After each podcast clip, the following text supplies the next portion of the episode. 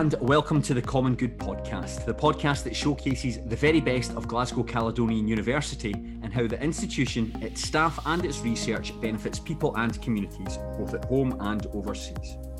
My name is Craig Telfer, and today I am joined by Dr. Kate McAulay from the Department of Applied Science to talk about the development of a gel that can remove micropollutants from drinking water and potentially save pharmaceutical organisations money. Kate, thank you very much for speaking with me today. No, thanks. Thanks for having me. We'll start with by looking at the issue of micropollutants in our water. How big a problem is it? It's massive, and I think that it's the range of pollutants that you can get. It's like pretty much anything could potentially be a pollutant.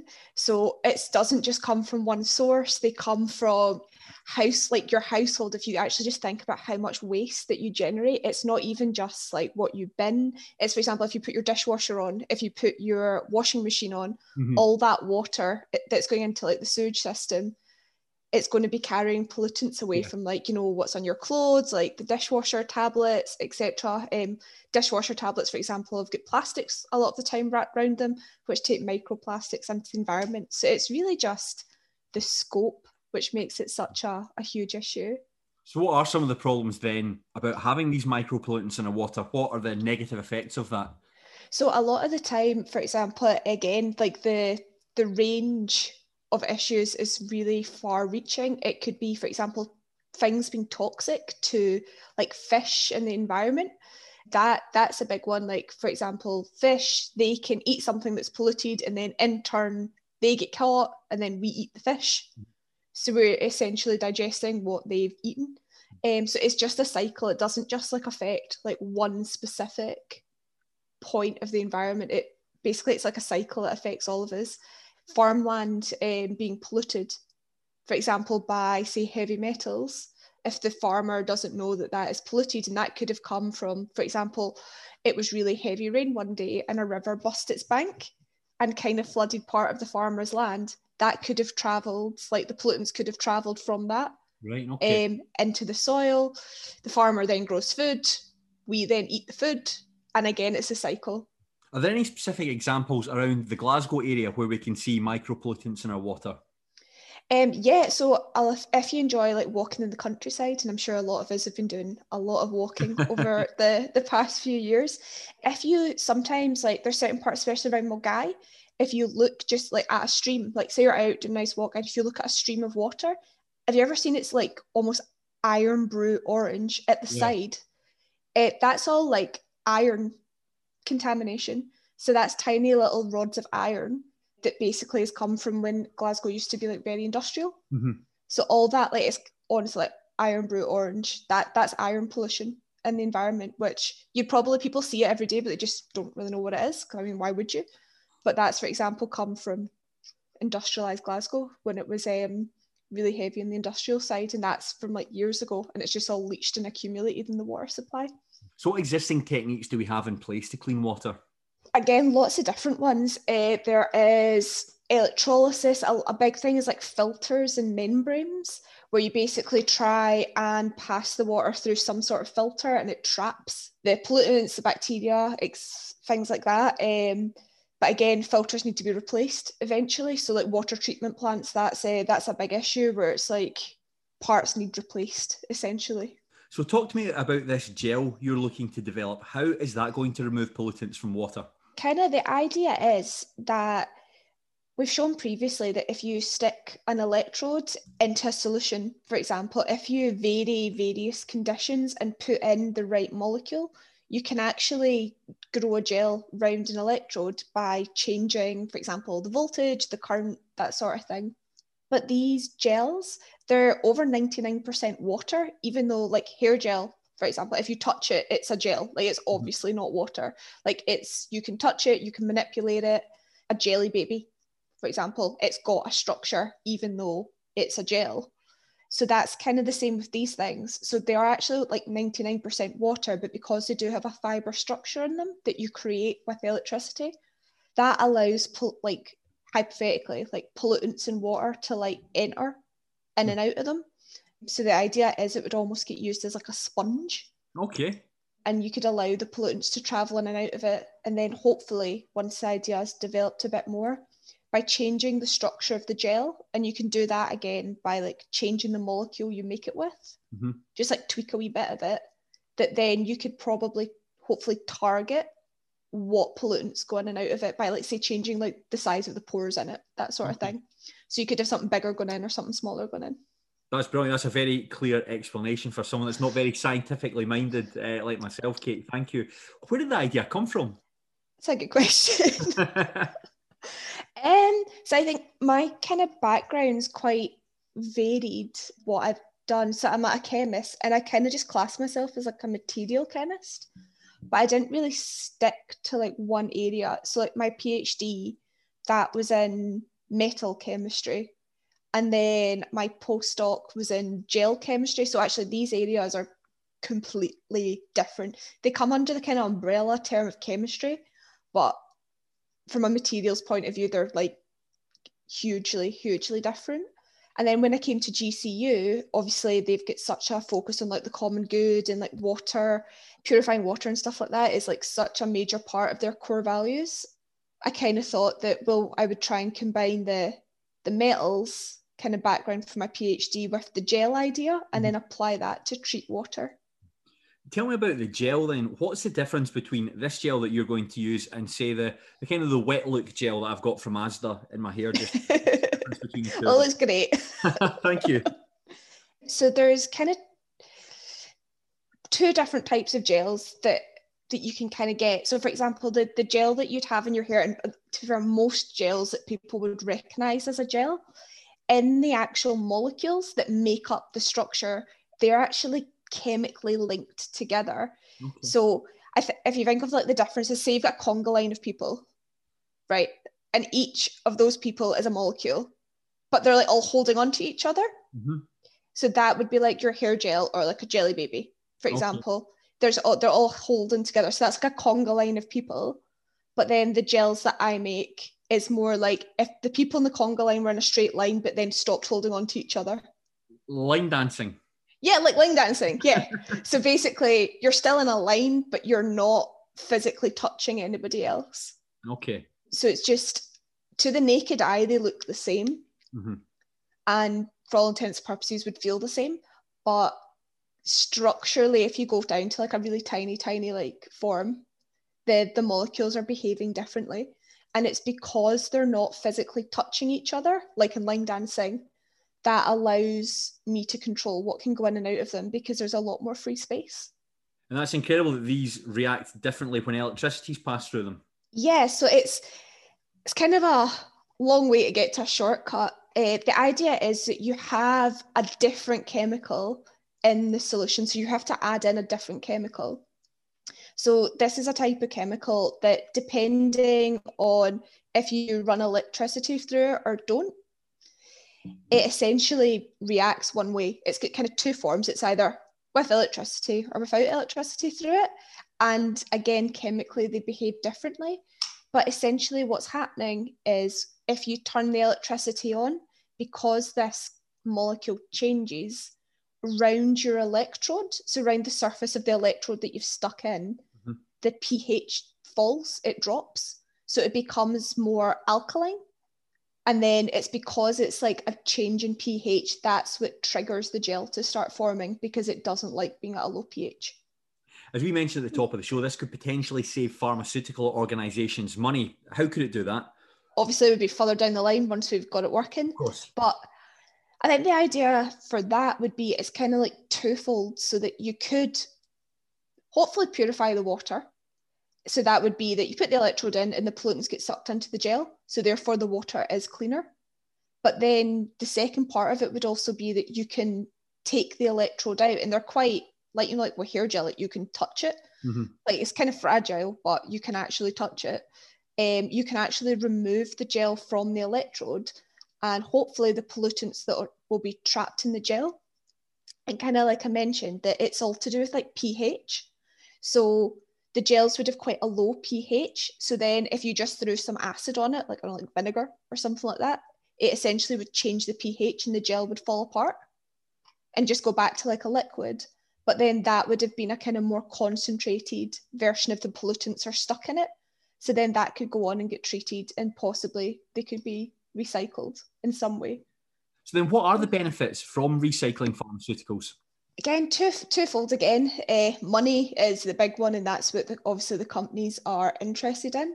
Um, so if you could recycle something, it means you don't have to make it from scratch. However, that again could possibly you'd have to put more capital into it to start with to make a re- like a recycling process. But again, environmentally, it's better to recycle something than to make something completely new. And it's the exact same when it comes to chemicals. Um, you can actually see in the shops just now, like a lot of them are having like recycled lines, you know, like H and M, COS, sauce, that sort of thing, where it's like recycled cashmere, it's recycled cotton, um, and again, it's all like for the environment. And the same kind of would apply to like the pharmaceuticals. Like if you could get part of that molecule back, they don't need to make it again. This study has been funded by the Royal Society of Chemistry. How much money have they put towards this? Uh, nine thousand pounds. And how will that nine thousand pounds be spent? Uh, so I think a lot of it is going to be just like little bits of equipment. pH probe, that's a big one. And again, because it's a gel, I need like a specialist pH probe. So get a couple of them in, just really the chemicals, the consumables, that sort of thing, little bits of equipment. Now, this study's going to last for one year. Can you outline what those 12 months are going to look like? I think it all depends when I can get back in the lab.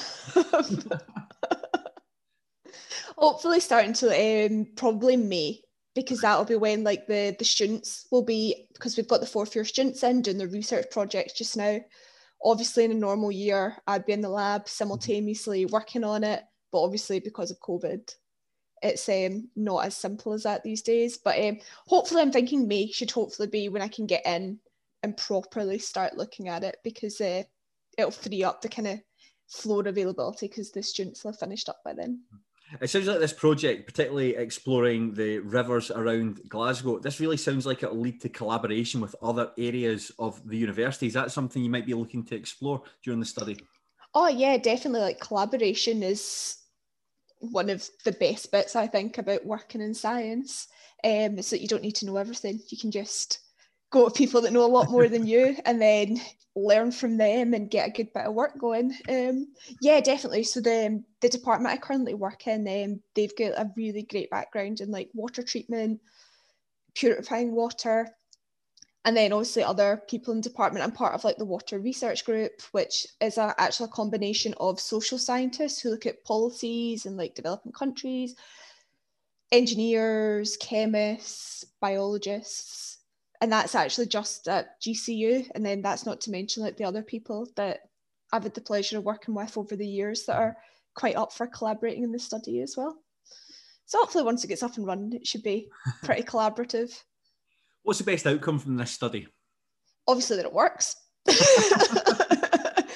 Uh, no, so the best outcome, well, that obviously is the best outcome. Um, what I'd love is uh, to get some pilot data, essentially to show that it's a really good, solid, promising idea, which would then allow me to approach one of the bigger funders um, to go for like a kind of higher value funding, which would probably allow me to get like a postdoc or a PhD student to then continue it, which would again get like more money for the department, more equipment, which would open up more opportunities for student projects. And then if I had a a PhD student working on it, that that would be amazing. That would hopefully be the the goal of it. You think these results could be put to practical use? You think industry can use it to clean water? Yeah, definitely. Again, this is like this would be really far down the line. This this will not be in the foreseeable future. And that is again just because it's such a, a new novel idea. Like mm-hmm. anything kind of in science, you got to start at the bench and then work it up, pass it to the chemical engineers. They work out how to actually make it work in the real world. so yeah, but no, it, do, it does have the potential that if it did work, it could be used, especially because um, it would be portable, for example. And then you can reuse the electrodes, you could then use the gel again. So yeah, no, it does have potential, but that would be very far down the line. You mentioned it being portable there, Kate. Do you think it could be used in places where clean drinking water is limited? Yeah, definitely. That that's one of the the big things is because it's literally you need a power source and an electrode and something to control your power. That that's kind of all you need and a couple of chemicals, which can then be recycled. So yeah, it does have the the opportunity that if obviously you need a electrical source, which in a lot of places that do have drinking water problems, they don't have. Mm-hmm. Um, but again, you could take like a portable generator, that sort of thing, and yeah, it potentially would have the the scope to be able to like do that. Excellent. Well, look further down the line. well, that sounds really interesting, Kate, and I look forward to catching up with you at some point next year to find out what stage the project's at. But I know you're really passionate about STEM subjects and encouraging girls and young women to explore these areas at school. You've touched on it earlier, but could you talk a bit about your own background and how you got to where you are today? Kind of just started off like in in high school. Actually, even like younger than that. Like when I was a kid, like I kind of just always liked knowing how things worked like and at the time when you're a kid you don't really know like what that means i was just nosy about things like i liked sport and i liked how stuff worked and then that kind of led into for example if like the triple jump like what angle did if i took off at would i go further if i jumped a certain way could i get higher in the high jump um, which at the time i just thought i wanted to be better at sports as well but it actually all turned out it was kind of physics that I found out about when I went to university later, and I was like, oh, like that's what it was. So I think there was always like an interest there from like when I was a kid. I was always like interested in like why things worked. Um, like why could I see myself in a mirror? Like just basic kind of everyday stuff. And to fair, it must have been really annoying for my parents who are not sciencey in the slightest. Yeah, and then when I went to high school, they were just it was kind of just like science and math subject that I was just naturally a bit better at and so that way you generally like what you're better yeah. So yeah, I was not very good at English. Um, didn't really like that. Yeah, and then it kind of just came. I liked kind of science and maths, and I didn't really have a clear idea what I wanted to do. So I applied for, I think it was like chemistry, physics, maths, accountancy, and a couple of like engineering things. And then the first offer I got back was from for chemistry at Glasgow University. And to be honest, I just thought, I was like, oh, that means I can fail every exam this entire year and still go to university. Yay, that sounds great. Let's do that. Let's arrange a school prom. Uh, yeah, not gonna lie, that's how it happened. That sounds like quite a straightforward path. Were there any barriers in your way to stop you from achieving that? I don't know about barriers, but it's, I think, like anything, if you want to achieve something, it's never easy, no matter what the field it is. My chemistry teacher, obviously did, didn't help. She, um, when I was in school, told me that I'd never amount to anything in the field of chemistry and I was pretty much rubbish at everything. So yeah, that that was one of them. Kind of ironic now. Yeah, so I think it was like especially like so when I started university, um, I did chemistry, physics, and maths, and especially in physics, the kind of male female split was it was pretty much all males, and then like me and maybe a couple, a handful of girls which uh, yeah you, you could see actually attitudes coming out in lab environments people wanting to dominate conversations discussions. That was very obvious which is a kind of common theme why is that it, in physics to compared to like biology or chemistry to be honest um, i'm not entirely sure i think tra- traditionally physics is seen as the I hate saying it, but this is like traditionally I don't view it like this, but traditionally physics is seen as being male. Biology has been associated with females, and chemistry's been the one that's like in the middle. This, of course, is rubbish. But mm. in reality, if you look at the gender split and the numbers, this that that is what happens.